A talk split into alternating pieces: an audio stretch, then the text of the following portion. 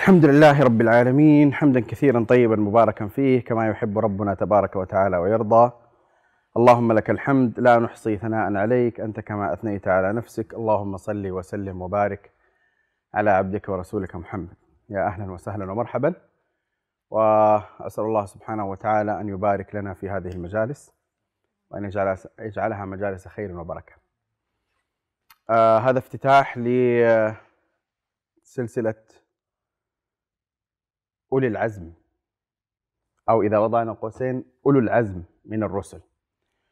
والحديث عن الأنبياء حديث عظيم وله شأن خاص، ومع الأسف كثير من طلاب العلم لا يعتنون بالكلام أو بقصص الأنبياء. يعني يقول لك قصة الأنبياء معروفة، قصة إبراهيم اعترض على قومه وكسر الأصنام وألقوه في النار ونجاه الله بردا وسلاما والحمد لله رب العالمين. قصة إبراهيم، يعني إيش الجديد؟ يعني إيش إيش اللي ممكن يكون جديد؟ يعني قصة يوسف عليه السلام نفس الشيء، معروفة قصته، كانوا أخوان مكروا فيه وألقوه في البير، بعدين التقطته القافلة وصارت له قصة مع امرأة العزيز، وبعدين دخل السجن ورأى الرؤيا هذا وصار هو الحمد لله ورجع لأمه وأبوه. وهكذا يونس ألقي في الحوت وبطن الحوت، بعدين نجاه الله ورجع إلى قريته فآمنوا. بينما أنه والله مثلا ممكن ندرس السيرة النبوية. طيب السيرة النبوية بلا شك أنها مركز أساسي من مراكز العلم، يعني العلم الشرعي، لكن الأنبياء أيضا، قصص الأنبياء قصص الأنبياء يجب أن تأخذ خانتها الحقيقية من مسيرة الإنسان الذي يريد أن يسير في طريق الآخرة. أعظم وسيلة للتعرف على الله سبحانه وتعالى، أو من أعظم الوسائل للتعرف على الله سبحانه وتعالى، هي هي وسيلة معرفة حال الأنبياء وقصصهم وتفاصيل مسيرهم إلى الله سبحانه وتعالى. لأن الأنبياء ومن جملتهم النبي صلى الله عليه وسلم وهو خاتمهم وسيدهم، الأنبياء هم النموذج العملي التطبيقي لأعلى درجات ما يمكن أن يحقق على مستوى التعبد وعلى مستوى الأخلاق وعلى مستوى الإصلاح. فإذا قلت إن عندي تعليمات أو خلينا نقول آيات وأوامر قرآنية فهذا شيء، وعندي نماذج عملية تطبيقية فهذا شيء آخر يكمل بعضه بعضا. آه هذه السلسلة عن أولي العزم من الرسل، وأولو العزم هم نوح وإبراهيم وموسى وعيسى ومحمد، عليهم جميعا صلوات الله وتسليمه. قبل أن أبدأ بدراسة لأولي العزم وأحوالهم وكيف نستفيد من قصصهم وكيف نجعلهم قدوة لنا في طريقنا إلى الله سبحانه وتعالى، سأبدأ بمقدمة مهمة جدا، مقدمة منهجية متعلقة بقيمة قصص الأنبياء وأحوال الأنبياء التي يجب أن تكون في حياتنا. عندي سؤال: هل تعلمون أننا في كل صلاة، بل في كل ركعة، نذكر شيئا متعلقا بالأنبياء؟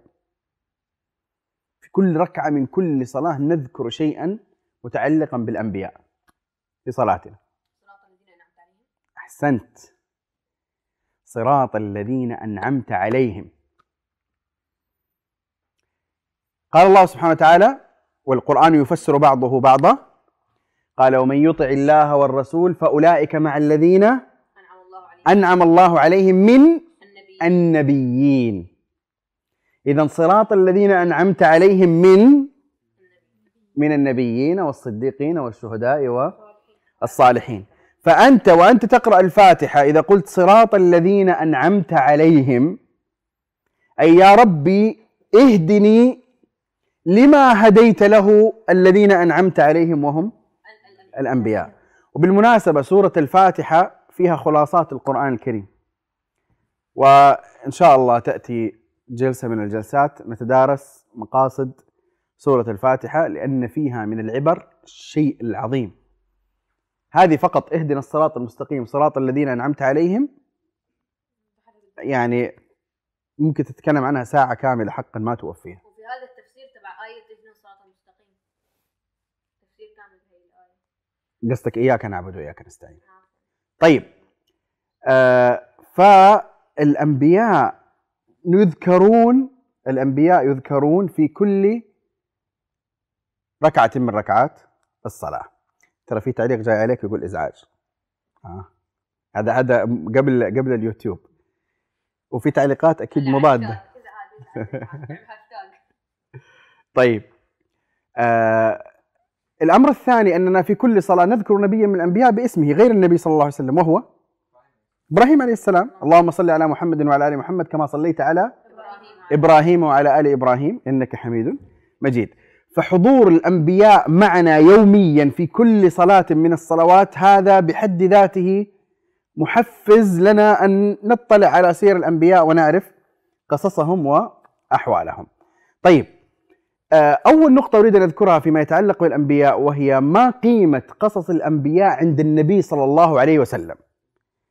إذا نحن نود أن نتبع الأنبياء ومن جملتهم النبي صلى الله عليه وسلم، فإذا عرفنا أن النبي صلى الله عليه وسلم نفسه كان يحرص على اتباع الأنبياء ويستحضر سيرهم، بل وأمره الله بأن يتبع سيرهم، فمن باب أولى نحن. جيد، من باب أولى نحن. آه عندنا مثلا قول الله سبحانه وتعالى.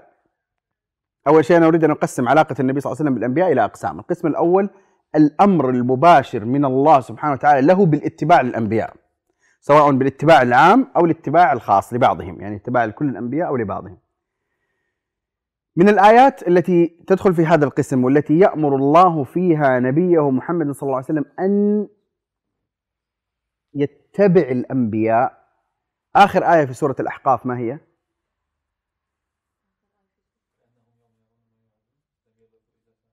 بدايتها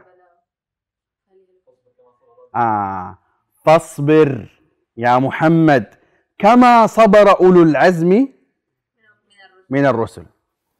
فاصبر كما صبر أولو العزم من الرسل. لاحظ الأمر الإلهي للنبي صلى الله عليه وسلم بالصبر، وربط هذا بصبر الأنبياء. طيب وأيضا في سورة الأنعام بعد أن ذكر الله سبحانه وتعالى الأنبياء قال لنبيه صلى الله عليه وسلم أولئك الذين هدى الله فبهداه مقتده، يعني يا محمد اقتدي بهدى وهدي أولئك الأنبياء، ومن باب أولى نحن أن نقتدي بالنبي بالأنبياء وبنبينا عليه الصلاة والسلام، من باب أولى. وأيضا قال الله سبحانه وتعالى في آخر سورة النحل ثم أوحينا إليك أن اتبع ملة إبراهيم حنيفا. هذا أمر من الله لنبيه صلى الله عليه وسلم أن يتبع ملة إبراهيم عليه السلام. لاحظوا يا جماعة هذا يبرز لنا أهمية معرفة أحوال الأنبياء. هل يمكن أن تتبع أحوال الأنبياء إذا لم تكن تعرف هذه الأحوال؟ يعني هل يمكن أن تتبع عبادات الأنبياء وطرق الأنبياء وإصلاح الأنبياء ومنهج الأنبياء إذا لم تكن تعرف سيرهم؟ لا. إذن الاتباع فرع عن، يا سلام عليك، الاتباع فرع عن معرفة السير. ترى يا جماعة أنا أحيانا هو الخطاب للجيل الصاعد ولأعمار معينة يعني، لكن أنا أتعمد أن آتي بجمل، أحيانا جمل تكون فيها صعوبة شوية، الغرض منها هو التمرين على التعامل مع هذه الجمل. فأنا لما قلت الاتباع فرع عن، هذا التركيب التركيب صعب شوي، يعني الأسهل منه أن أقول حتى نتبع لابد أن، فتقول نعرف أو نتعلم، بس الاتباع فرع عن. فما شاء الله عبد الرحمن، كم عمرك عبد الرحمن؟ ثلاثة عشر. آه أجاب إجابة جميلة. طيب فالاتباع فرع عن المعرفة، لكي نتبع الأنبياء لابد أن نعرف سيرهم. إذن ما علاقة النبي صلى الله عليه وسلم بقصص الأنبياء؟ العلاقة الأولى هي علاقة أن الله أمره بأن يتبع الأنبياء ويتبع قصصهم. جميل؟ طيب العلاقة الثانية، وهي علاقة جميلة جدا بين النبي صلى الله عليه وسلم وبين الأنبياء، وهي علاقة استحضار النبي صلى الله عليه وسلم لحال بعض الأنبياء في مواقف يستدعي فيها قصص أولئك الأنبياء. مثلا لما جاء رجل أو حين جاء رجل فطعن وشكك في عدالة النبي صلى الله عليه وسلم في قسمة الغنائم، قال النبي صلى الله عليه وسلم وقد تألم من الداخل. يعني تخيلوا النبي صلى الله عليه وسلم في قمة العدالة. بالمناسبة ترى لما أنت تكون لما إنسان يكون ظالم فعلا ظالم ويجي واحد يقول له أنت ما عدلت، ترى لو زعل ترى المفروض يزعل زعل مصطنع، لأنه هو يعرف نفسه إنه ظالم. جيد بالضبط. يعني هو فيقول له أنت من حتى تتجرأ على مقامي، يعني حيقول له كذا، بس هو في داخل نفسه يعرف أنه ظالم. لكن أصعب شيء أن تكون في قمة العدالة ثم يأتي من يشكك في عدالتك ونزاهتك ويطعن فيها، هذا مؤلم جدا. أو أن تكون في قمة الصدق وتتحرى الصدق في كل شيء ثم يأتي من يشكك فيك أنك كذاب، هذا مؤلم جدا، صح؟ مؤلم. النبي صلى الله عليه وسلم كان في قمة العدالة ثم يأتي شخص فيقول إن هذه القسمة هذه القسمة قسمة الغنائم ما أريد بها وجه الله. أه؟ النبي صلى الله عليه وسلم تألم من الداخل ثم قال مستحضرا حال الأنبياء، وهنا تجي علاقة النبي صلى الله عليه وسلم بالأنبياء، قال كما في البخاري يرحم الله أخي موسى لقد أوذي بأكثر من هذا فصبر فاصبر كما صبر أولو العزم، اللي منهم موسى. وبعدين يجي الموقف فيقول يرحم الله أخي موسى أو رحم الله أخي موسى لقد أوذي بأكثر من هذا فصبر. فمما أعان النبي صلى الله عليه وسلم على الصبر في ذلك الموقف هو استحضاره لحال موسى عليه السلام، وقد أوذي بأكثر من ذلك، وقد قال الله عن هذا الأذى يا أيها الذين آمنوا لا تكونوا كالذين آذوا موسى. أه؟ وكذلك موسى قال لما تؤذونني وقد تعلمون أني رسول الله إليكم. فهنا النبي صلى الله عليه وسلم يقول يرحم الله موسى لقد أوذي بأكثر من هذا فصبر. إذن علاقة النبي صلى الله عليه وسلم مع الأنبياء ليس فقط أن الله أمره أن يتبع، لا، هو تشرب حال الأنبياء حتى أنه صار يعتبرهم يعتبر قصصهم من القصص من الأمور المثبتة له عليه الصلاة والسلام. لما جاء رجل للنبي صلى الله عليه وسلم قال يا رسول الله كيف نصلي عليك كيف نصلي عليك هذا حديث صحيح في البخاري وله روايات متعددة، فقال قولوا اللهم صل على محمد وأزواجه وذريته كما صليت على آل إبراهيم. لاحظوا الاستحضار. وفي حديث آخر قال قولوا اللهم صل على محمد وعلى آل محمد كما صليت على إبراهيم وعلى آل إبراهيم إنك حميد مجيد، هكذا إلى آخر إلى آخر الروايات في هذا الحديث. هذا استحضار من النبي صلى الله عليه وسلم لحال الثناء والمدح الإلهي لإبراهيم وأهل بيته. ولذلك النبي صلى الله عليه وسلم لما دعا للمدينة قال اللهم إن إبراهيم حرم مكة ودعا لها، اللهم وإني أحرم المدينة وأدعو لها، أو كما قال النبي صلى الله عليه وسلم في أكثر من حديث. وفي بعض الروايات قال اللهم اجعل بالمدينة ضعف أو ضعفي ما جعلت بمكة من البركة. هذا استحضار حال الأنبياء دائما من النبي صلى الله عليه وسلم، حتى إن النبي صلى الله عليه وسلم لما أراد أن يدعو على قريش قال اللهم اجعلها عليهم سنين كسني يوسف. إيش هي سني يوسف؟ هي سنين القحط. سنين القحط، يا سلام عليك. يعني دعا النبي صلى الله عليه وسلم على قريش أن يكون عليهم قحط، سنوات قحط وجفاف مثل اللي كانت في زمن يوسف. ملاحظين كيف في مختلف القصص النبي صلى الله عليه وسلم يستحضر نبي، حتى في الدعاء عليهم بالهلاك يستحضر نبي فيقول اللهم اجعلها عليهم سنين كسني يوسف. ولما كثر الكلام حوله من بعض نسائه قال والله إن كنا لأنتن صواحب يوسف، إن كنا لأنتن صواحب يوسف. وكذلك لما جاء النبي صلى الله عليه وسلم إلى المدينة وجد أن اليهود يصومون يوم عاشوراء وقالوا هذا يوم نجى الله فيه موسى، فقال أنا أولى بموسى منهم، أنا أولى بموسى منهم، وصامه وأمر بصيامه. طيب، هذا الآن رقم اثنين في علاقة النبي صلى الله عليه وسلم بالأنبياء. رقم واحد إيش نتذكر؟ الأمر المباشر من الله بأن يتبع سير الأنبياء، ذكرنا فيها أربع آيات يمكن. النوع الثاني إيش؟ استحضار النبي صلى الله عليه وسلم لحال الأنبياء في مواقف متعددة. الأمر الثالث في علاقة النبي صلى الله عليه وسلم بالأنبياء هو، وهذا سيشترك في النقطة الثانية التي سأذكرها، هو الأوامر أو الإشارات غير المباشرة، أو خلينا نقول الإشارات التي يذكرها الله سبحانه وتعالى بعد قصص الأنبياء لتكون ملهمة للنبي صلى الله عليه وسلم في حياته، غير الأوامر المباشرة، غير فاصبر. لا، كثيرا ما يعني يستوقفني قول الله سبحانه وتعالى في آخر سورة هود بعد أن ذكر الله قصص، تعرف سورة هود كلها قصص أنبياء صح؟ كلها قصص أنبياء. من صفحة كم تبدأ القصة الأنبياء؟ الصفحة الثالثة تقريبا تبدأ قصة نوح صح؟ قصص الأنبياء بالتفصيل. آخر شيء بعد أن ذكر الله قصص الأنبياء في سورة هود قال سبحانه وتعالى في آية عظيمة عظيمة تبين ما الحكمة من قص قصص الأنبياء على النبي صلى الله عليه وسلم. قال سبحانه وتعالى وكلا نقص عليك من أنباء الرسل ما نثبت به فؤادك، ما نثبت به فؤادك.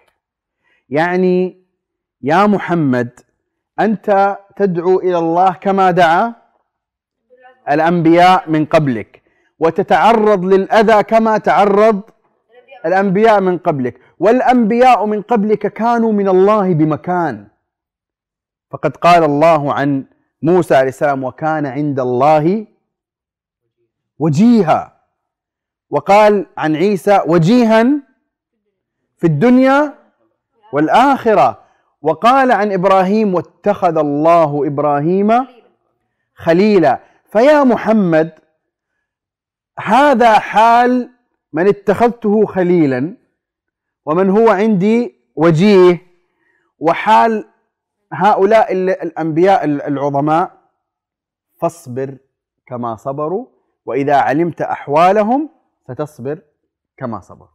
واضح الفكرة؟ فهذه آيات متعددة في القرآن الكريم فيها أوامر أو توجيهات غير مباشرة بأن اقتدي بأولئك، بأن خذ العبرة من قصصهم، وكلا نقص عليك من أنباء الرسل ما نثبت به فؤادك وجاءك في هذه الحق وموعظة وذكرى للمؤمنين. يلفت انتباهي كثيرا كثيرا يا شباب في سورة الشعراء، سورة الشعراء الله سبحانه وتعالى ذكر قصص الأنبياء صح؟ صح؟ في آيتين تتكرر في سورة الشعراء كثيرا، ما هي؟ وما أسألكم عليه من أجر إن أجري إلا على رب العالمين قال يا أمي. تمام؟ في ختام كل قصة إيش؟ إن في ذلك لآية وما كان أكثرهم مؤمنين وإن ربك لهو العزيز الرحيم. النبي صلى الله عليه وسلم يستمع ما أوحي إليه. أنا لازلت أتكلم عن علاقة النبي صلى الله عليه وسلم بالأنبياء. النبي صلى الله عليه وسلم يستمع ما يوحى إليه، تنزل عليه قصة موسى ويكون ختامها والنبي صلى الله عليه وسلم يستمع، إن في ذلك لآية وما كان أكثرهم مؤمنين وإن ربك يا محمد لهو العزيز الرحيم. العزيز إيش مناسبتها مع قصص الأنبياء؟ إنه أهلكهم، إنه أهلك المكذبين صح ولا لا؟ صح. والرحيم إيش مناسبتها؟ إنه نجى المؤمنين صح؟ صح؟ لأنه تجد في قصة الأنبياء فأنجيناه ومن معه صح؟ وتجد فأهلكنا أغرقنا بعد الباقين أغرقنا الآخرين. فالعزيز الرحيم هذه مناسبتها صح؟ طيب، كل بعد قصة أنبياء في سورة الشعراء أو أكثر القصص إن في ذلك لآية وما كان أكثرهم مؤمنين وإن ربك لهو العزيز الرحيم. لما انتهت قصص الأنبياء في سورة الشعراء قال الله سبحانه وتعالى نزل به الروح الأمين. ايش البداية؟ إيش؟ وإنه لتنزيل رب العالمين، وإنه لتنزيل رب العالمين نزل به الروح الأمين على قلبك لتكون من المنذرين بلسان عربي مبين. الآن انتقل الحديث إلى من؟ إلى النبي صلى الله عليه وسلم، إلى النبي صلى الله عليه وسلم. لما انتقل الحديث إلى النبي صلى الله عليه وسلم قال الله له: وتوكل على العزيز الرحيم. هو نفسه العزيز الرحيم الذي أهلك فرعون، والذي أهلك قوم نوح، والذي أهلك قوم والذي أهلك عاد قوم عاد، والذي أهلك أهلك أهلك هو نفسه العزيز الرحيم سبحانه وتعالى. هذا فيه إشارة إلى أنه يا محمد العزيز الرحيم الذي نجى أولئك وأهلك أقوامهم هو العزيز الرحيم الذي نبأك وأرسلك، وهو الذي يرعاك، لأنه قال: وتوكل على العزيز الرحيم الذي يراك حين تقوم وتقلبك في الساجدين إنه هو السميع العليم. واضح الربط بين قصص بين النبي صلى الله عليه وسلم وبين قصص الأنبياء. طيب، هذا كله تحت عنوان واحد وهو علاقة النبي صلى الله عليه وسلم بقصص الأنبياء. رقم اثنين، هناك إشارات قرآنية للمؤمنين تنبه إلى أهمية قصص الأنبياء وضرورة الانتباه إليها، غير الأوامر المباشرة للنبي صلى الله عليه وسلم. ها مثلا لا طيب في سورة آل عمران، سورة آل عمران تتكلم عن أي غزوة من غزوات النبي صلى الله عليه وسلم؟ لا، غزوة أحد، غزوة أحد أليس كذلك؟ أحد. طيب في غزوة أحد حصل أنه أشيع أن النبي صلى الله عليه وسلم إيش؟ قتل. شيع أن النبي صلى الله عليه وسلم قتل. لما أشيع أن النبي صلى الله عليه وسلم قتل إيش صار؟ صار بعض المؤمنين وقع في شيء من ال ال خلينا نقول حالة من الجبن والخوف والهلع أدت به إلى الفرار وترك ساحة المعركة. فكان بعض كبار الصحابة يقول إيش لما صار؟ لا، كان يقول: قوموا فموتوا على ما مات عليه محمد عليه الصلاة والسلام. طيب لاحظوا يا جماعة كيف أن الله سبحانه وتعالى لما أراد أن يعلق على هذا الموقف ويذكر لنا الدروس منه ذكر حال الأنبياء. فقال النبي صلى الله عليه وسلم بعد الآية مباشرة، إيش الآية هي؟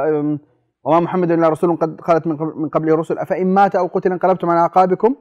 طيب والآية اللي بعدها من كان يريد وما كان نفس أن تموت إلا بإذن الله كتابا مؤجلة، صح؟ الآية اللي بعدها هي وكأي من نبي. شوفوا لاحظوا كيف استحضار حال الأنبياء أو التوجيه إلى استحضار حال الأنبياء. وكأي من نبي قاتل معه ربيون كثير فما وهنوا لما أصابهم في سبيل الله وما ضعفوا وما استكانوا والله يحب الصابرين وما كان قولهم إلا أن قالوا ربنا اغفر لنا ذنوبنا وإسرافنا في أمرنا.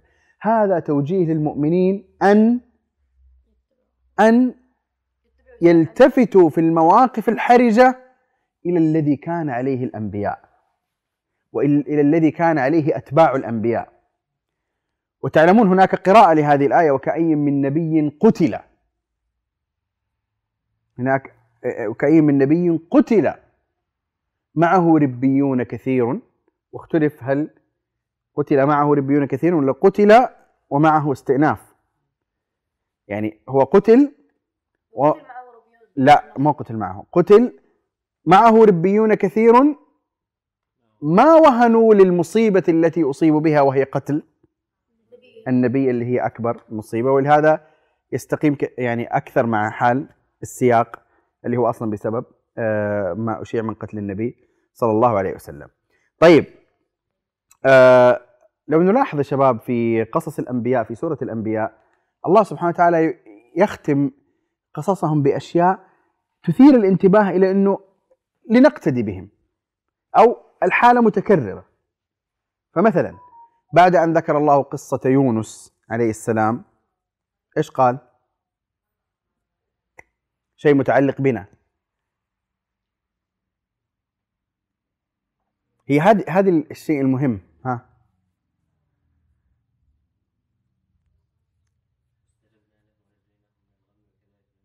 وكذلك ننجي المؤمنين، هذه هذه هذه العبرة الآن.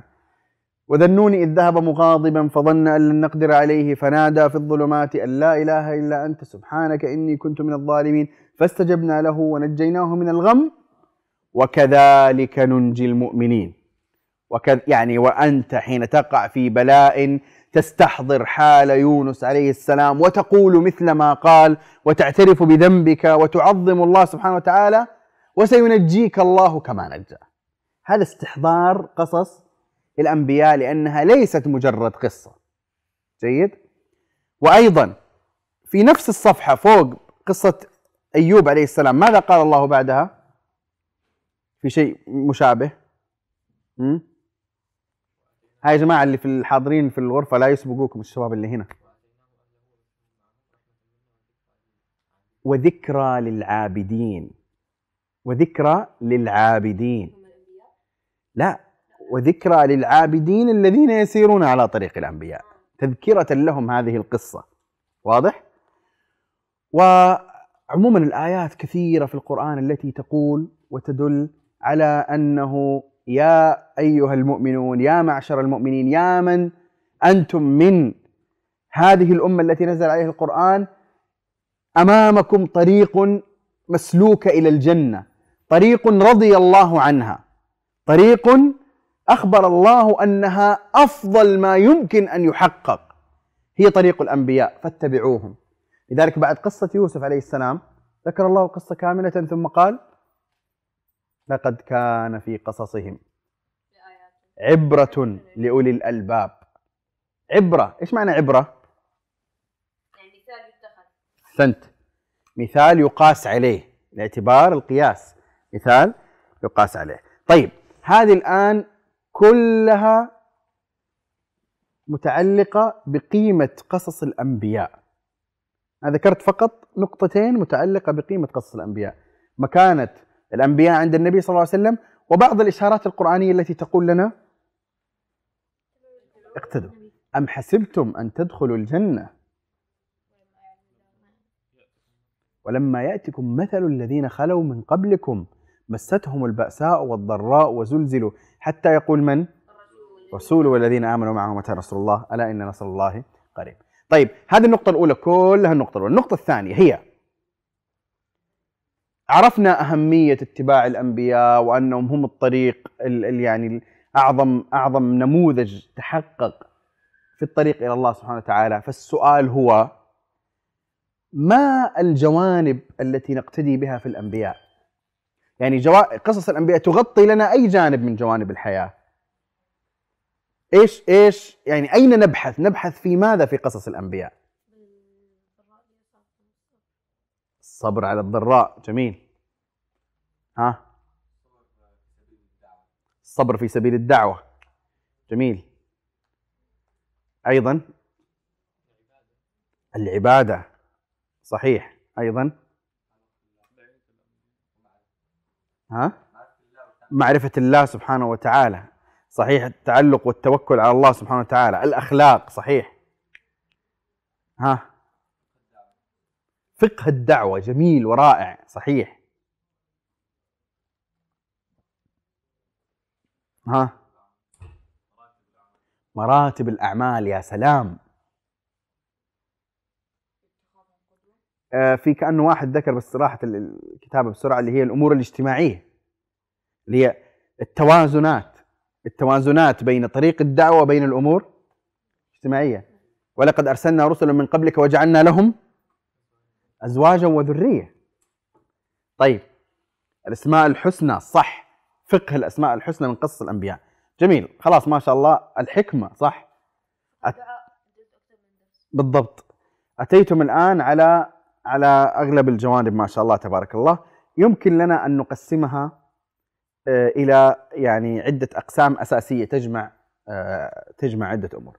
الجانب الأول الذي نبحث عنه في قصص الأنبياء هو الجانب جانب العلم بالله سبحانه وتعالى. وهنا في هذا الجانب يا شباب من أصعب الجوانب التي يمكن أن بالنسبة لي أن أختصر فيها الكلام، ولذلك ولذلك لن أذكرها. يعني عارفين الموضوع لما يكون مرة كبير ومرة مهم فيا تقوله كامل يا لا تختصره وتقلل من قيمته.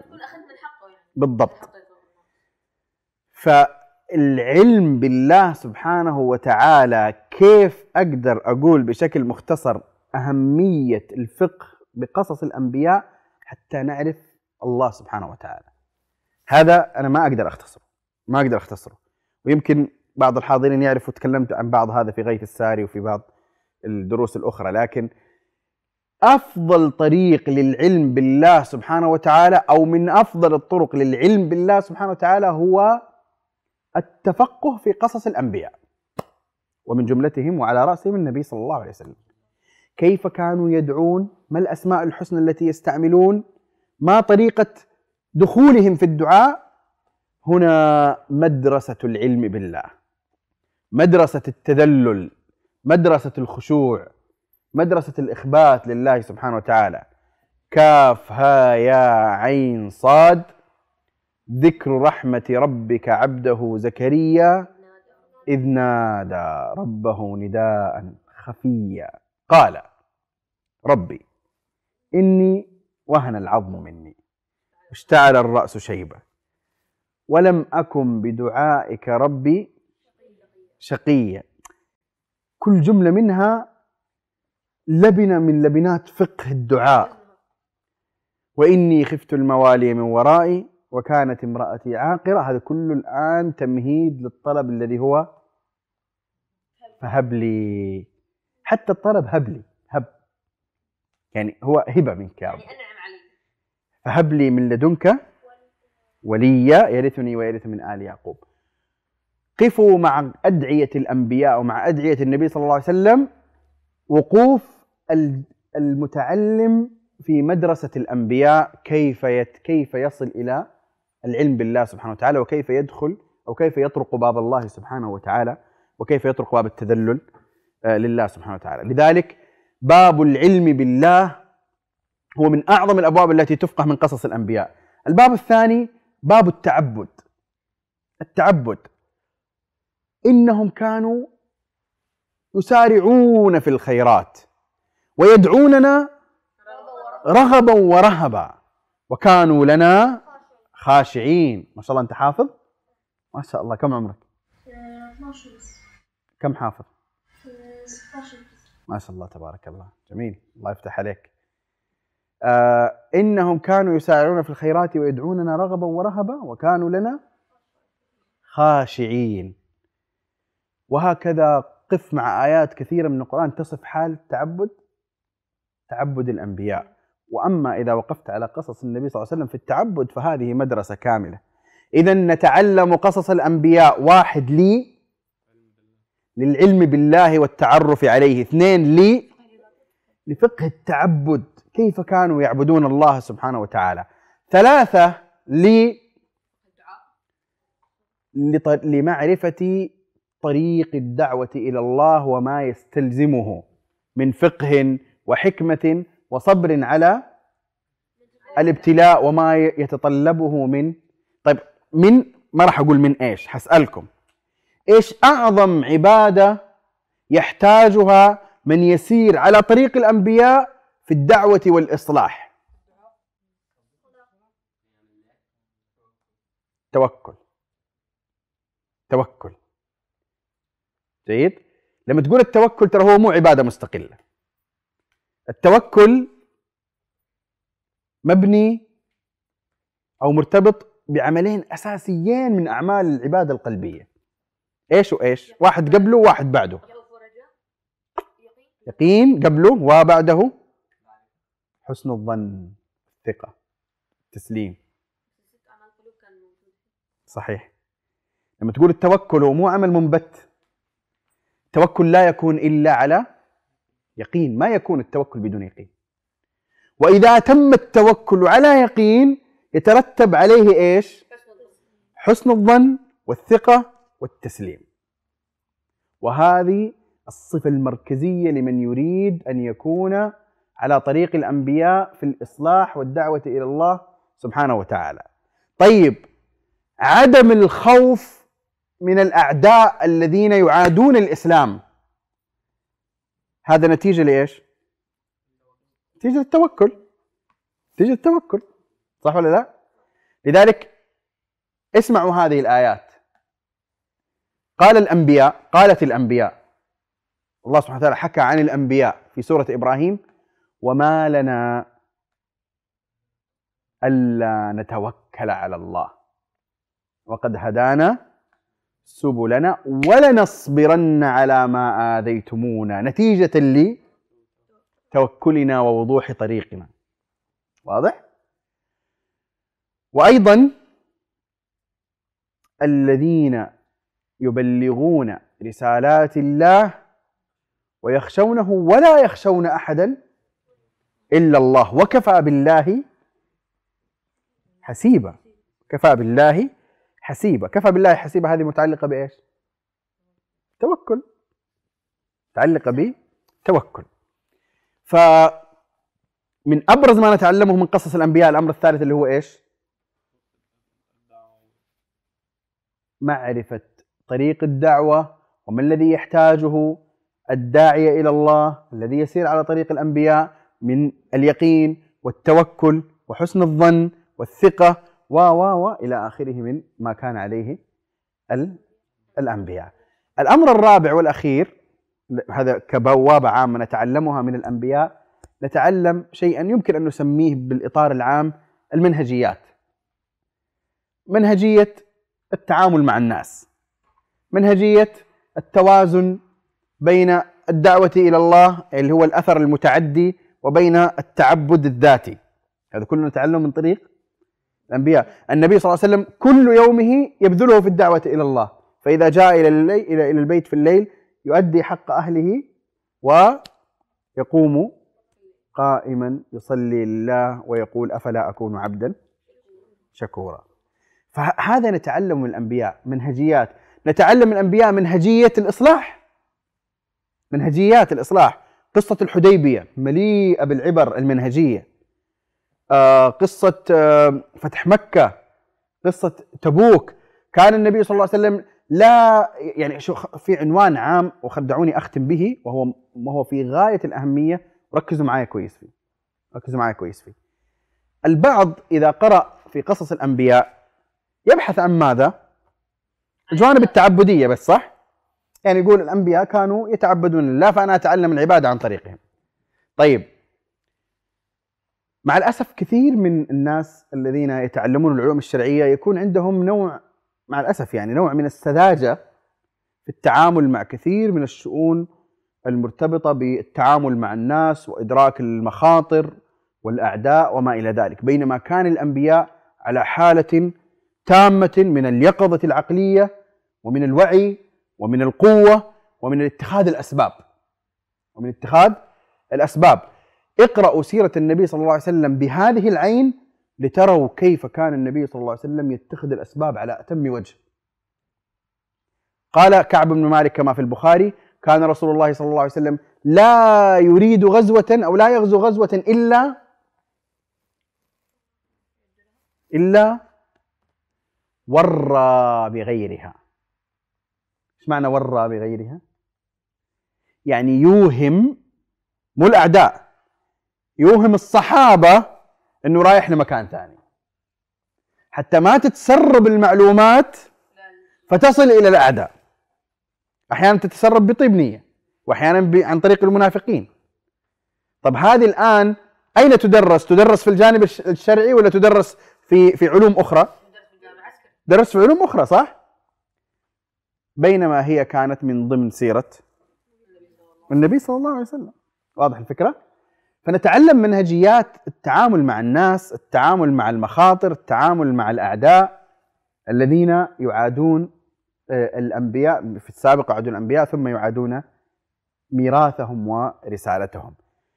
ورى بغيره طبعا، لا يكذب النبي صلى الله عليه وسلم لا في المزح ولا في الجد، ولكن مثلا مثلا ممكن يكون التورية كالتالي: إذا جهز النبي صلى الله عليه وسلم الجيش مثلا، ممكن يعني هذه واحد من الوسائل، مو المنقولة بس أتصور أن هكذا ممكن يكون، أنه يسأل مثلا عن منطقة معينة، أنه مثلا كيف أوضاع المنطقة الفلانية، كم المسافة إلى المنطقة الفلانية، كم نحتاج إلى مدري إيش. هذا يوهم أنه إيش، آه هذه المنطقة، بس هو ما قال نحن رايحين، لكن المتابع يفهم أنه إلا غزوة تبوك هي الوحيدة التي صرح النبي صلى الله عليه وسلم فيها بالوجهة لأسباب متعلقة بظرف والشدة وما إلى ذلك. هذه واحد من الأشياء نتعلمها من قصص الأنبياء. لما أراد النبي صلى الله عليه وسلم الهجرة لم يحمل زاده ويمشي من الطريق ويقول أنا سيد المتوكلين وسأمشي. نعم هو سيد المتوكلين ولا يوجد متوكل أعلى منه، ولكن اتخذ الأسباب. لذلك قصص الأنبياء نتعلم منها كيف نعيش في حياتنا ونكون ونمزج بين التوكل على الله وبين اتخاذ الأسباب. اتخاذ الأسباب باب عظيم يدخل فيه أمور اجتماعية وأمور اقتصادية ومختلف الأمور. وصل اللهم على نبينا محمد وعلى آله وصحبه أجمعين.